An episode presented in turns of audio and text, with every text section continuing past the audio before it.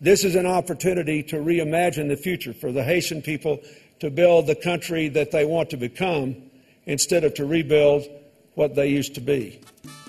We have to get through the emergency, we have to get it organized, and we have to have the right structure and the right support. I invite you to be a part of that.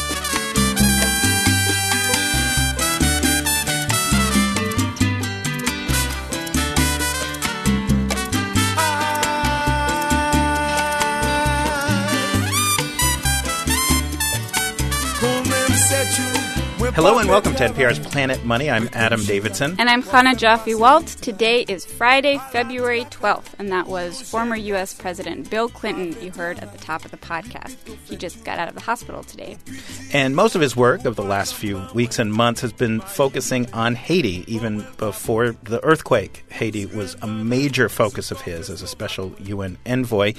The piece of tape we played was from the World Economic Forum in Davos, Switzerland last week. Okay, Adam, on the show today, why the fate of a nation rests in some large Tupperware. But first, the Planet Money indicator. Your signature sound, the indicator is 0.1%. And that is the incredibly pathetic GDP growth in the Eurozone in the fourth quarter of last year. The Eurozone. The Eurozone may sound to you like a bad nightclub. It is not. It is 16 countries that use the euro as their common currency. And most of those 16 did pretty badly. Italy, Spain, Greece, and some others contracted.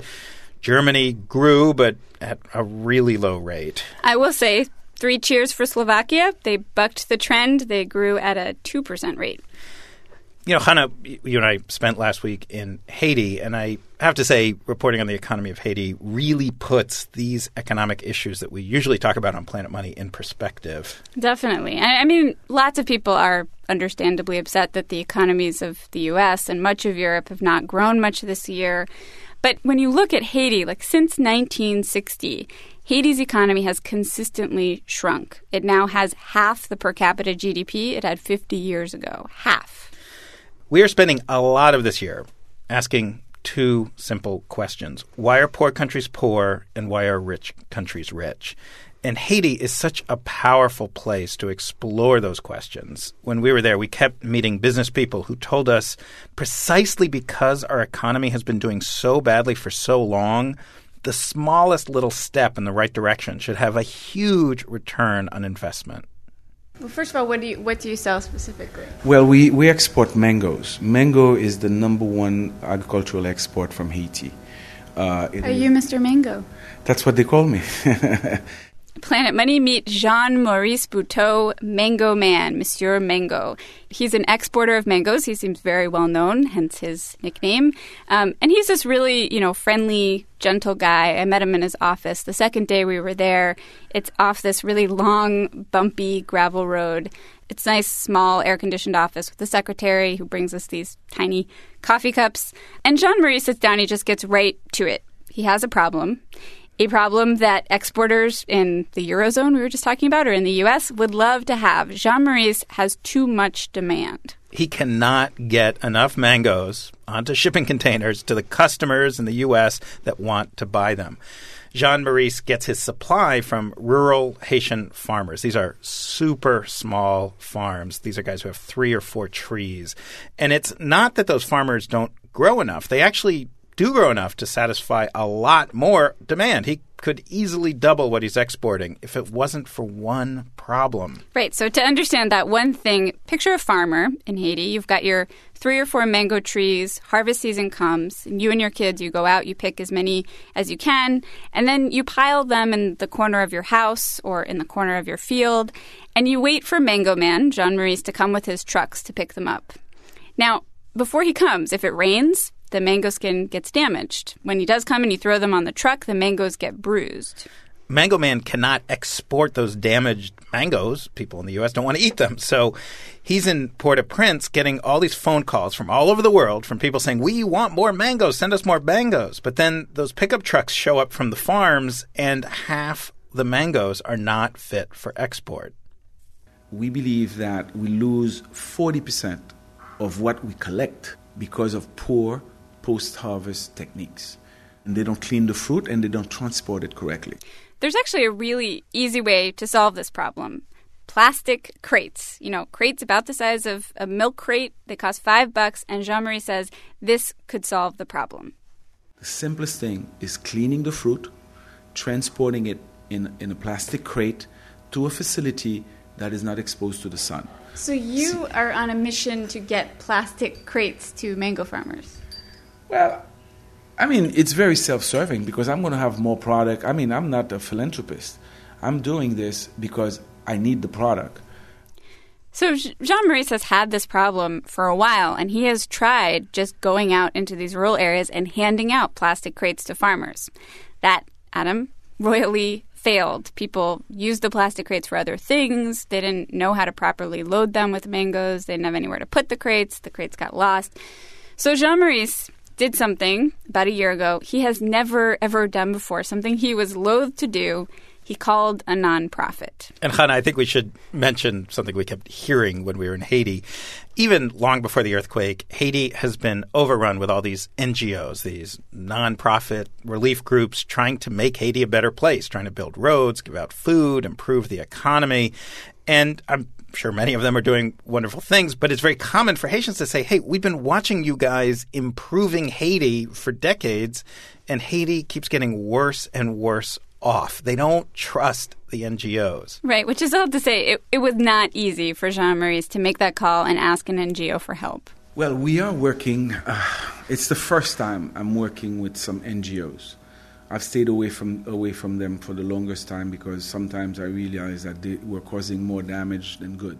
So Jean Maurice calls a nonprofit CHF, and CHF does this kind of work all over the world, you know, working in rural areas, building infrastructure, and it has a developed process that works. It's a formal process with rules. They're funded by USAID, so it's taxpayer money. They have to follow the federal acquisition regulations, but they're really experienced. They have expertise. So and they're into it. They're excited about the plastic crate idea, not for the same reasons Jean Maurice is. They don't care about making him money.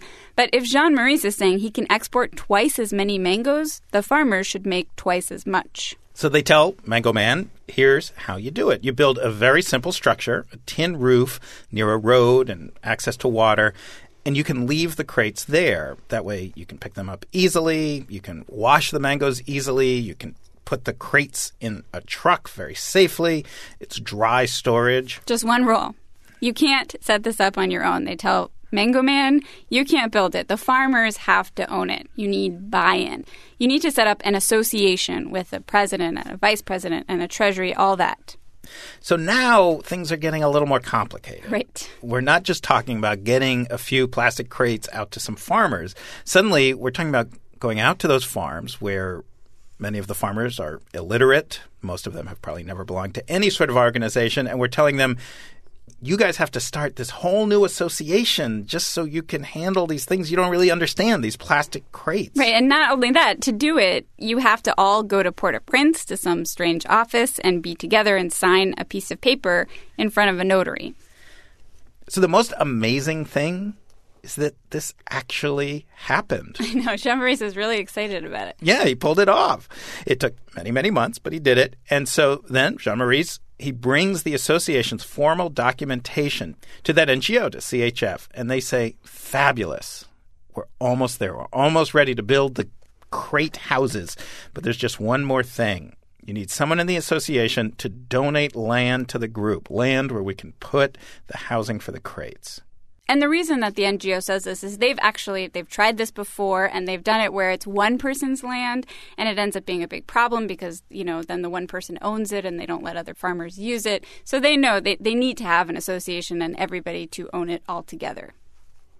When I explained to the community that they had to donate the land, and the land had to be accessible by the main road to get a truck.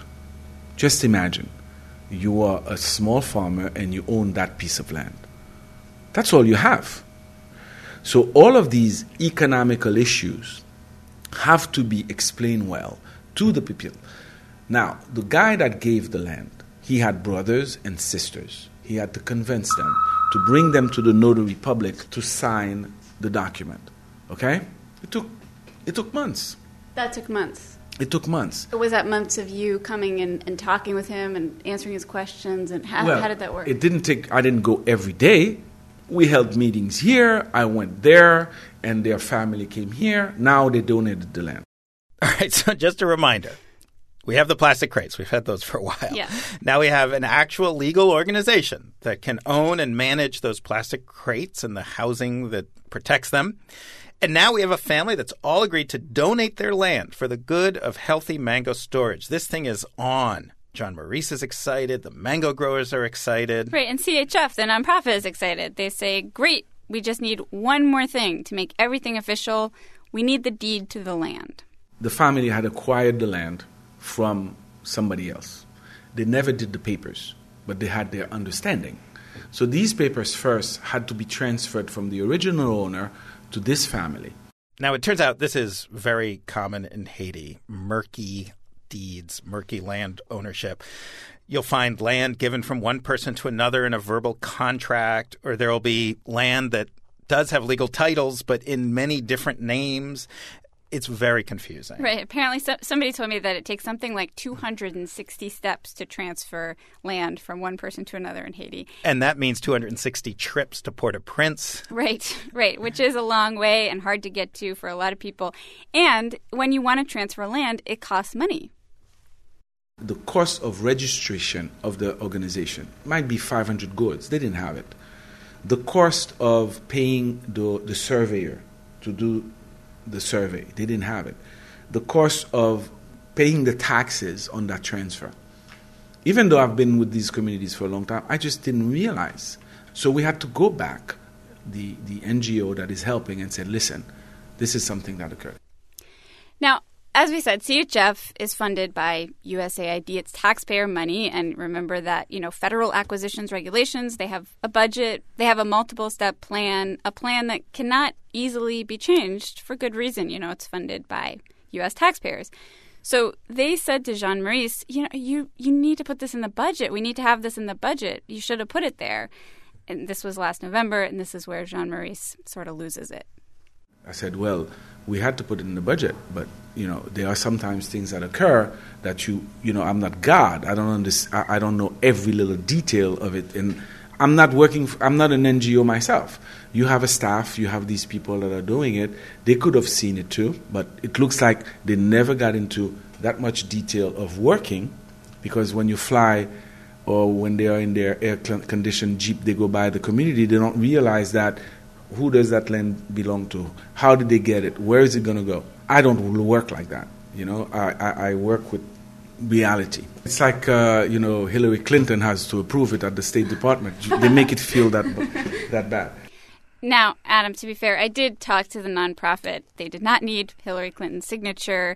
They just have this process that they've, you know, tested and have found problems with over the years, and they've now made a streamlined process. And they did actually stretch to pay the taxes to transfer the land. Apparently, it involved some lawyers and a special memo, but they paid the taxes. The land got transferred, and they, they actually even made it happen faster than the normal three to five years. All right. So once again, I'm going to sum up. That was everything. They had all the necessary paperwork, a farmers association, land registered in the association's name through a notary who does everything by hand, which takes forever. But yes, just before the new year, just like six weeks ago, it was all formally delivered to the government, ready to be finalized. The document that recognizes them is at the Ministry of Social Affairs. The Ministry of Social Affairs has been flattened like a pancake. That those certain of the documents were in there for the validation. We have the name of the organization, but the document that recognized that organization is in the pile of rubble of the, at the ministry, under the rubble. So you're worried that now the NGO is going to say you don't have the proper paperwork, we can't move forward. They they they they're going to stick to their to their uh, bylaws, and then miss the opportunity of building that center. So, Chana, things like this kept coming up again and again. We met so many people in the private sector in Haiti who had these really simple little steps that could mean tens of thousands of new apparel jobs or a revitalized tourism industry. I've, I've never heard so many people talk about the economic impact of a simple road being built. And every one of them had just a simple series of steps, and every one of them had a similar tale of woe all the reasons why they've been trying for years, and this simple thing that would improve the lives of some of the poorest people on earth just couldn't happen. Yeah, and well, now is a really interesting time in Haiti. People have really sincerely have a different feeling about where things are and where things could go. And you know, the more people we talk to, the more we got the sense that there is there is a feeling now like things could change, that the world is paying attention. You know, Mango Man actually said, he, I went with him to this meeting with the NGO, and there did feel like there was a sense of flexibility that maybe isn't always there, that these are, you know, really different circumstances, and people just really want to make these simple ideas, the ideas of Haitians that could make a really big difference, they want to make them happen. So we're going to keep our eye on this. We're very interested in the UN Donors Conference. It's going to be in New York in a few weeks, where the entire world is going to gather and say, all right, let's do it. Let, us improve Haiti's economy. We'll also obviously be asking a lot of questions and seeing if, if, if it happens. Um, we're really committed to this story for the coming months and years. So please let us know if you have questions or comments about Haiti or about our coverage in general. You can send them to us at planetmoney at npr.org or visit us on our blog at npr.org slash money. I'm Adam Davidson. And I'm Chana Joffe-Walt. Thanks for listening.